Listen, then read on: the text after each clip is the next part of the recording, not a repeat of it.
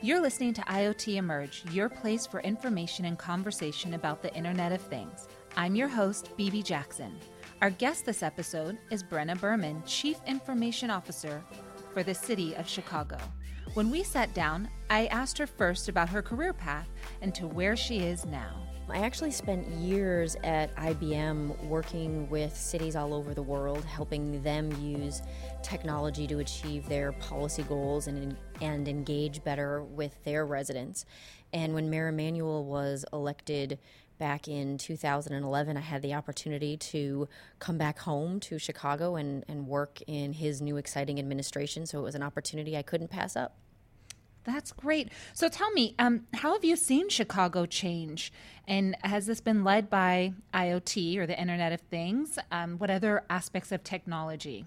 Really, for the mayor and, and his administration and my team, a lot of the change from a technology perspective is driven by data. Um, he has a strong data focus that we share in this department to use data to be more um, data-driven and informed in our decision-making, to use data to support the mayor's commitment to transparency, um, and to use data to really engage with our residents. One way that we engage with our residents to help them understand how we're using their taxpayer dollars to make government more efficient. Um, and to really bring them better services. So for us, a lot of the technology change in Chicago starts with the data, which does tie right into IoT because, you know, as you know, uh, data is at the foundation of good IoT solutions as well. Yes, isn't that interesting? I feel like a couple of years ago, um, big data and cloud kind of sizzled out a little bit. And in this past year, it's popped back up. It seems to be merging as another hot topic and something to really consider with technology. Well, I feel like maybe it went a little bit quiet while all of us were actually working through those implementations, right? You have to go from the hype of all the early commercials to actually doing the work and getting the implementations to to actually work for your customers or your clients, whoever they might be.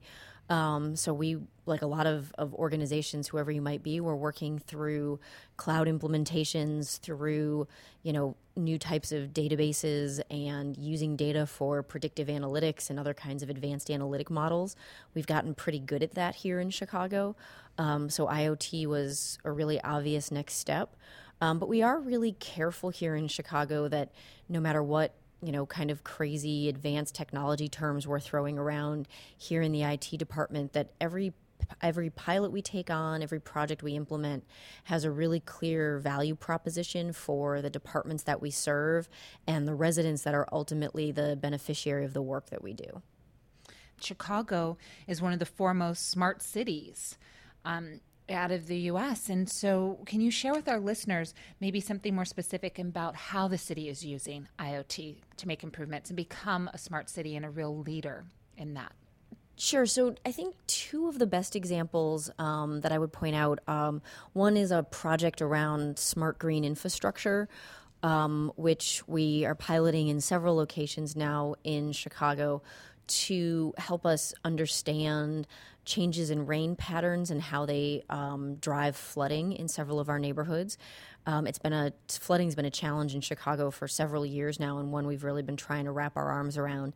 You can imagine how devastating it is to, you know, have an intense rainstorm and have that rainwater back up into your basement, right? Destroying memorabilia, furniture, wreaking havoc on your household. So it's really a problem that the city wants to get ahead of. The challenge has been understanding how that water is really overwhelming our combined water sewer um, system, why that's happening, where it's happening to cause that flooding. So to do that, we've actually installed a couple different kinds of what's called green infrastructure, which can range from permeable pavement to special kinds of plantings that actually capture the water and prevent it from going into the rain system um, or the sewer system, and these things called bioswales, which are these kind of large hills that have clay and other kinds of natural um natural soils in them that capture the rainwater and prevent it from immediately going into the sewer system. Um, so they're different natural types of um, natural types of additions to the built environment to slow down the amount of rainfall that goes into the sewer system. um, but they're relatively expensive solutions to the problem, so we want to make sure that they're effective. So to do that, when we were installing them, we also added sensors and a secure network to transmit the data collected by the sensors to a central management console.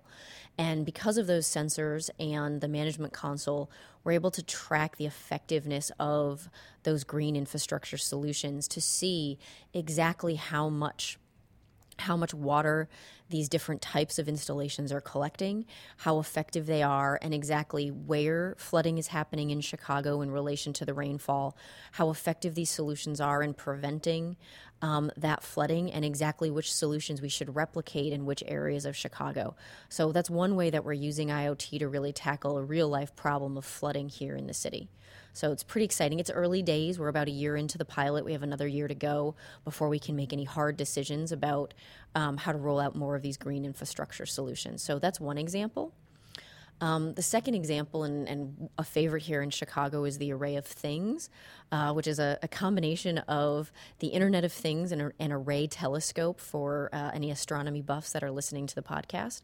And what that is is a series of sensors that are being installed today out on um, traffic poles. There's sensors around air quality, sensors around other environmental factors like light intensity and humidity, um, sensors around air particulates, um, some cameras to capture information about movements around traffic and pedestrians through the city, and some sensors to capture sound in the city.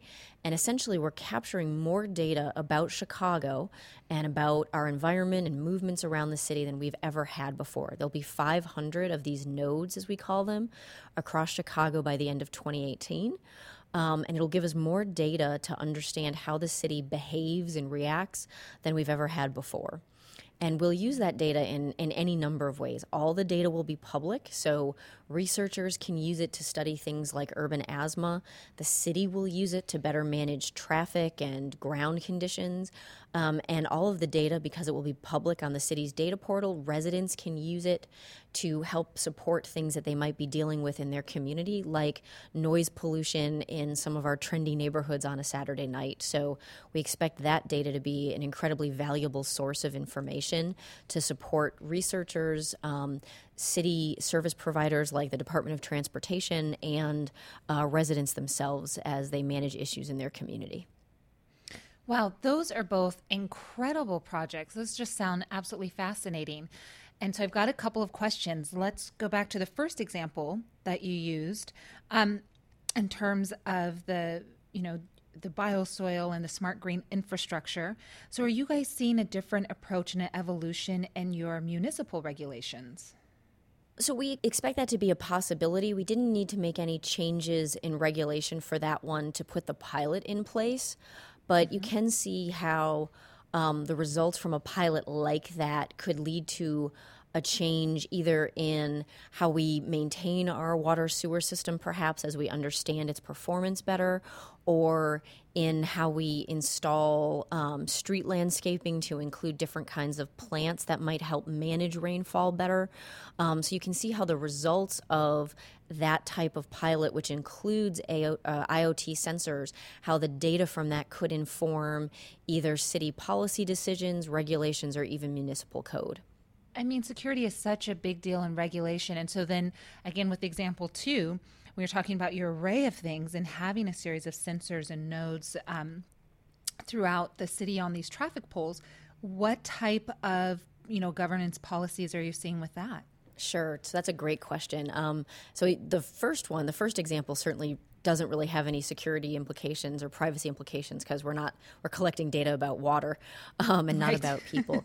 And in the second one, in the second one, when we were very careful in the security design of the instrument itself, so that all of the images that are captured are actually destroyed. That's one of the key elements of its design in terms of how the security of the instrument supports the privacy. Um, the privacy protocols that we wanted to achieve. The other thing that's interesting about the design of that is we put a very strong privacy um, privacy policy in place that is actually available online um, and the Array of Things website that actually explains only what it will do, not what it won't do. So it's a very prescriptive privacy policy, um, and that was vetted actually with the public, both uh, through online comments and in public sessions. So we're trying to develop a um, sort of a public culture around privacy and security as we roll out more IoT Um, pilots and projects here in Chicago, where our public understands what we're doing, where they feel, you know, empowered to engage in the project and come and talk to us about them. Um, and then there's a governance committee that is just getting underway as we move from pilot to program management around the Array of Things, that has positions on it both for um, an alderman, which, you know, is our city council here in Chicago, um, mm-hmm. and for a public member themselves to Um, partake in the governance policy around that, which includes overseeing the privacy policy for the Array of Things. So, um, you know, it's a learning process, but we think so far that we've done a pretty good job both through the security of how the data is managed and the privacy policy um, in how that was developed for the Array of Things. Great. And going back, earlier you mentioned that you'd been with I B M for for many years before moving over. So when we talk about this privacy, and as you know, organizations have to adapt and mature with it, and and different questions will be asked and grow as IoT grows, do you see a difference of maybe how the private sector um, embraced regulations and security and dealt with privacy versus how, you know, pr- the public sector is, how municipals are doing so? Um, I do think there's a difference in how the public sector needs to deal with security and privacy than how the private sector may think about it. It's certainly a an ongoing challenge for both groups, but mm-hmm. in the public sector, and something we take very seriously here in Chicago, we we maintain the, or we we are mindful of and are attempting to maintain the public trust. So while we may implement solutions with very strong security um, and keep in mind, you know, the public trust in, in the development of our privacy policies, we are, you know, the stewards of data on behalf of the public, which is very different when, than when you're implementing a solution as a private sector company for your private sector customers that are purchasing a solution for you, right? We're putting solutions in place for the entire public that are, are likely in the public way. So it's just a different standard of responsibility that here mm-hmm. in Chicago, and I know for many of my colleagues in other cities, that we take very, very seriously, and, and also Our, and that is also why, especially in the case of the Array of Things, why we hosted so many public sessions, both to to help explain the project to the public and to gather their feedback um, around the project, so that they um, understood that they were, you know, a partner in that project and felt heard, and so we could hear the comments that they had about that project. Now, speaking of public and um you know, putting things out there, you recently tweeted that Women in Tech Foundation saying that sixty percent of the people in tech in Chicago are women. And I don't know if you know this, Brenna, but Women in IoT is my little pet project that is really growing and taking off. Um, how do you think the city is able to achieve this gender skew? Because it is quite unique. Oh, that's actually a really good question. I mean, we, we're always hiring, you know, with a mind towards the best skills. And I think if you're if you're mindful in your hiring and are looking for for those best skills based on people's experience and their willingness to bring those skills to the table, and if you um, if you approach your hiring in a way um, in a way that looks for strong skills from a variety of backgrounds, um, as opposed to just looking for those skills in some of the traditional, you know, sources of hiring, you can actually find the skills that you need from a variety of backgrounds. And I think that it's been proven time and time again that the strongest, um, that the strongest focus on innovation comes from, um, you know, the most colorful of, of teams. So Um, we we focus on that here in the city, and we have a very, very diverse department, both from a racial perspective and from, you know, a gender perspective, and that gives us the strongest outcome. So that's how we approach our hiring.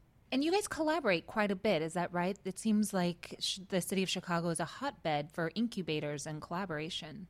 Yes, that's very true. Um, I, I don't know that we've delivered a single project that actually didn't include a collaboration and, and actually some very unique collaborations. So the Array of Things is a collaboration between the University of Chicago and the Argonne National Laboratory.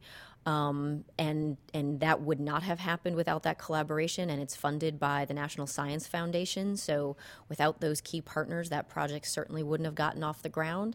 Um, it's also, I think, important to note that the key design elements of that project were done by the School of the Art Institute. So um, really, really interesting partnerships to bring that idea to fruition. And then the first project that I talked about, the Green Infrastructure Project, comes out of a Smart Cities Accelerator based here in Chicago called City Digital, which is, again, a really interesting model where the city works together with corporate and startup partners to co-develop technologies that we then commercialize for sale across the world. Um, I think it's fair to say that a lot of cities, Chicago's not alone in this, aren't going to have endless resources just to buy and build these technologies from scratch. Um, that we're going to need to partner with universities, large corporations, small corporations, nonprofits, and philanthropies to work together to build new technologies to solve the challenges that cities are really struggling with. And, and it's only through really unique partnerships that we're going to actually bring innovative technologies um, to the forefront. So those collaborations, I think, are actually the most exciting um, output of the work that we're doing today. That's it for us this time on I O T Emerge. I'm your host, B B Jackson. Join us next episode.